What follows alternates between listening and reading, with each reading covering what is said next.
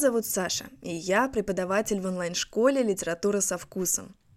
В рамках нашего курса по подготовке к ЕГЭ мы предлагаем не только изучать сухую теорию для экзамена, но и углубленно погружаться в предмет. Все мы знаем, что литература не существует без авторов, а авторы – без биографий. Давайте познакомимся с ними поближе.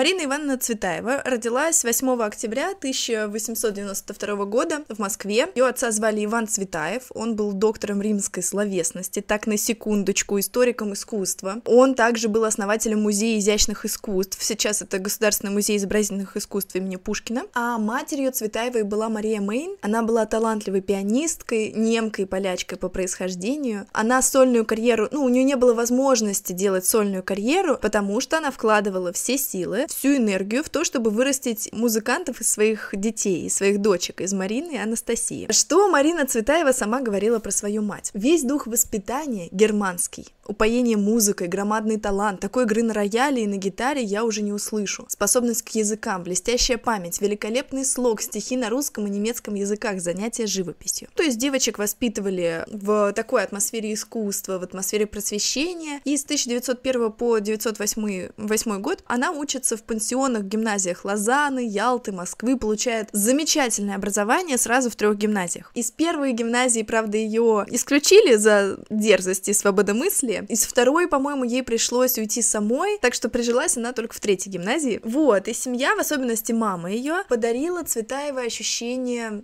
избранности уникальности. Она очень сильно повлияла вообще на личность Цветаевой. В какой-то момент она заболевает чехоткой, и врачи ей прописывают лечение в мягком климате, и тогда семья Цветаевых начинает ездить по европейским городам. Они жили в Италии, в Швейцарии, во Франции, в Германии. И, соответственно, девочки Цветаева и ее сестра Настя жили и учились в разных там частных пансионах. В 1906 году мать умирает от чехотки. Марине Цветаевой на тот момент 14 лет. Занятия музыкой, соответственно, тоже сходят на нет. Но вот эта мелодичность, которую Цветаева приобрела из вот этих детских занятий музыкой, она осталась в поэзии у нее. И стихи, вообще-то, Цветаева начинает писать еще в 6 лет. Она пишет сразу на русском, на немецком и на французском. Что Марина Цветаева сама про это говорила? Когда я потом, вынужденная необходимостью своей ритмики, стала разбивать, разрывать слова на слога путем непривычного в стихах тире, и все меня за это годами ругали. Я вдруг однажды глазами увидела те э, младенчества, свои романсные тексты в сплошных сплошных законных тире и почувствовала себя омытой, поддержанной, подтвержденной и узаконенной, как ребенок по тайному знаку рода, оказавшийся родным, в праве на жизнь, наконец. То есть, по сути, вся ее жизнь заключалась в том, чтобы вопреки всему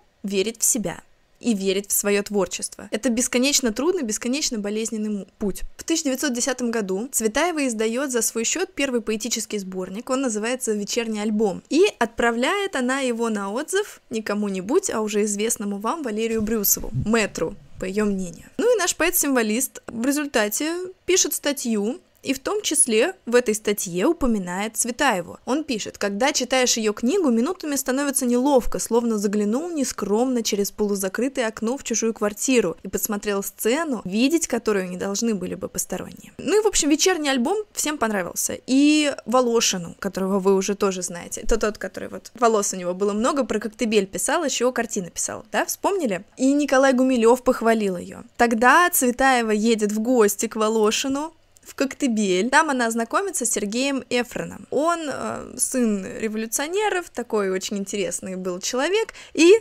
Угадайте что, закрутилась любовь. Они в 1912 году обвенчались. Вскоре вышли две книги э, с говорящими названиями. У Цветаевой вышел «Волшебный фонарь», а у Эфрона вышло «Детство». В целом, свой брак Марина Цветаева предсказала еще задолго до встречи с Эфроном. Она пообещала, что выйдет замуж за того, кто подарит ей любимый камень. И Эфрон при первой встрече принес Цветаевой сердоликовую бусину. Ну и как бы она поняла, что ну все, это судьба, это судьба. Насчет пророческого дара Цветаевой можно спорить часами, но тем не менее, конечно, что-то такое в ней было, какое-то вот необычайное ощущение. Вот, и на протяжении многих лет Марина Цветаева делала жизнь Сергея Эфрена сюрприз, практически невыносимый. У них были постоянные скандалы, бурные романы на стороне, даже попытки разорвать отношения. Более того, до сих пор так и не установлено, кто был настоящим отцом сына Цветаевой. У Цветаевой есть сын, его все звали Мур, ну, Георгий вообще-то его звали, но кличка у него в семье была Мур. Так и неизвестно, а, кто был его отцом, наверняка известно только одно, как бы близкий круг Цветаевой был уверен, что Мур а, родился от друга Эфрона Радзевича, это это ну, был один из любовников Марины Цветаевой. Тем не менее, Эфрон это все отрицал, он был предан Цветаевой до конца своих дней, и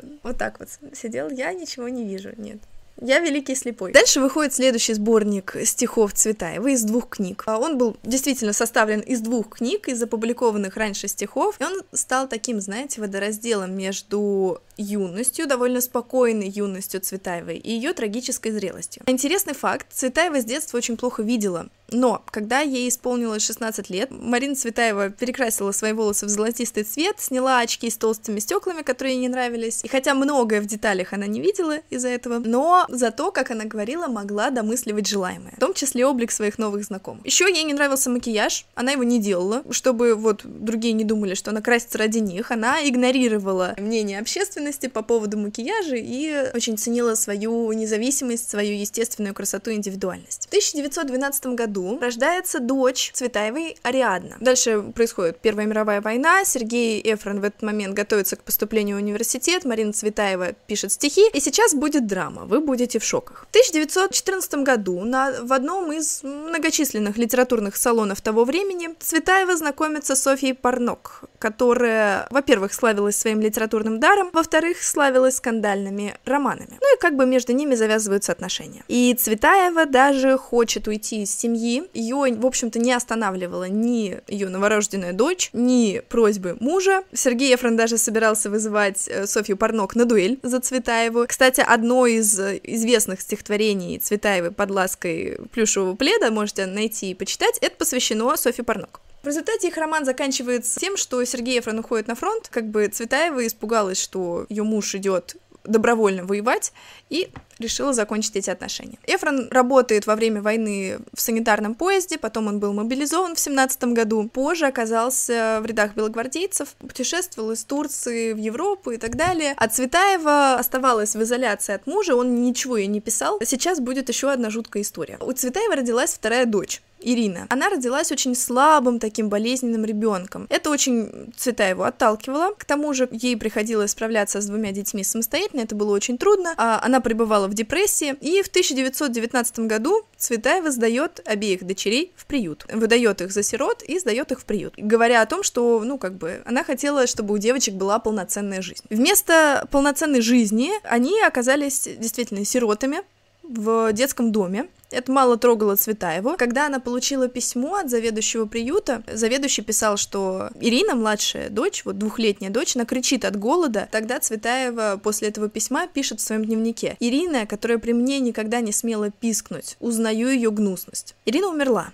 Она не дождалась встречи с матерью, а вот Риадну Цветаева забрала. На похоронах Ирины Цветаевой не было. В своей записной книжке Цветаева тогда написала. Чудовищно? Да, со стороны. Но Бог, видящий мое сердце, знает, что я не от равнодушия не поехала тогда в приют проститься с ней от того, что не могла. Вот. Так что к детям, ну, за исключением сына Мура, Цветаева была очень холодна. Например, по, под запретом были любые проявления нежности, доброты. Ну, и, кстати, не говоря уже о том, что после того, как она Ариадну забрала из приюта, она не разрешала себя называть матерью. Вот эта неприязнь к детям у Цветаева была с юности. Был один такой случай, тоже довольно известный. Цветаеву позвали в дом, ну, на званый обед, там росла маленькая девочка, и девочка проказничала, она залезла под стол и начала менять туфли у гостей. В конце вечера все встали из-за стола, и оказалось, что правильная пара туфель сохранилась только у Цветаевой. Цветаева это объяснила вот чем, даже сохранились ее слова. Когда она подползла ко мне в первый раз, я уколола ее булавкой в ногу. Она не сказала сказала ни слова и только посмотрела на меня, а я на нее. И она поняла, что я мог- могу уколоть еще раз. Больше она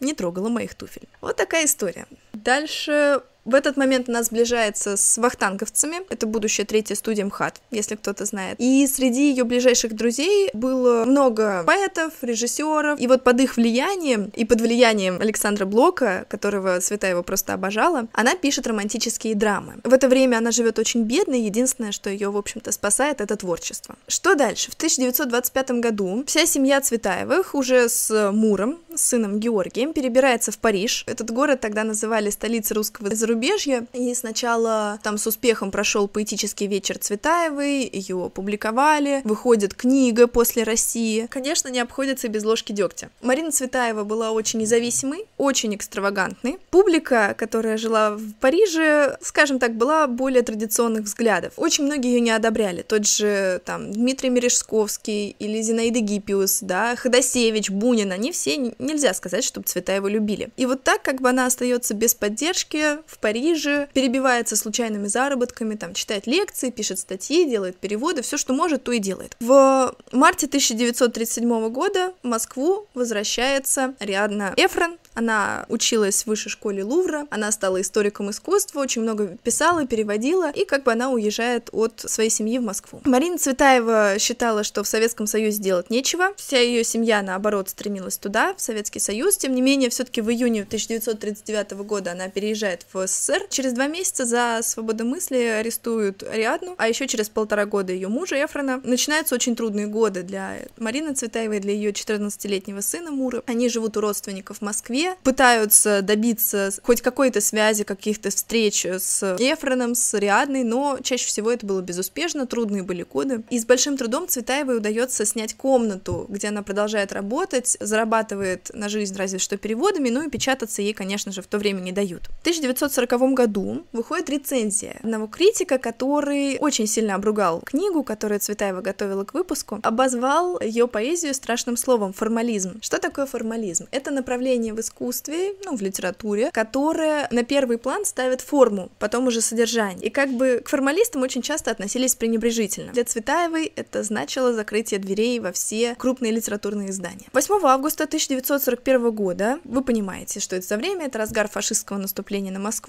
Цветаева вместе с сыном отправляется в эвакуацию в город Елабуга, Волжский город, их идут провожать Борис Пастернак и молодой поэт Виктор Боков. Есть вот такой известный факт. Когда э, началась Великая Отечественная война, Борис Пастернак помогал Цветаеву упаковывать вещи, и он перевязывал чемоданы веревкой и сказал в шутку, веревка прочная, все выдержит, хоть вешайся. На этой веревке, согласно легенде, Цветаева впоследствии повесилась. Ее сын Мур позже в письме рассказывал о последних своих, э, днях своей матери. Он писал, она совсем потеряла голову, совсем потеряла волю, она была одно страдание. 31 августа 1941 года Марина Цветаева покончила с собой. Она оставила предсмертную записку, в ней она просила заботиться о сыне, но ее сын погиб на фронте в 1944 году. Его отца расстреляли в октябре 1941, потом его, конечно, реабилитировали, и Ариадну Эфрон тоже реабилитировали. После возвращения ссылки Ариадна занималась переводами, готовила к изданию произведения Цветаевой, писала о ней воспоминания, в общем,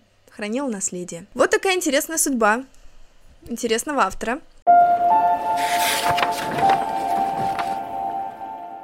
На этом все.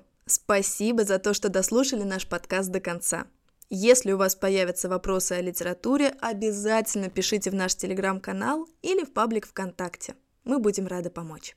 До скорых встреч! С любовью, Саша и команда Литературы со вкусом». thank you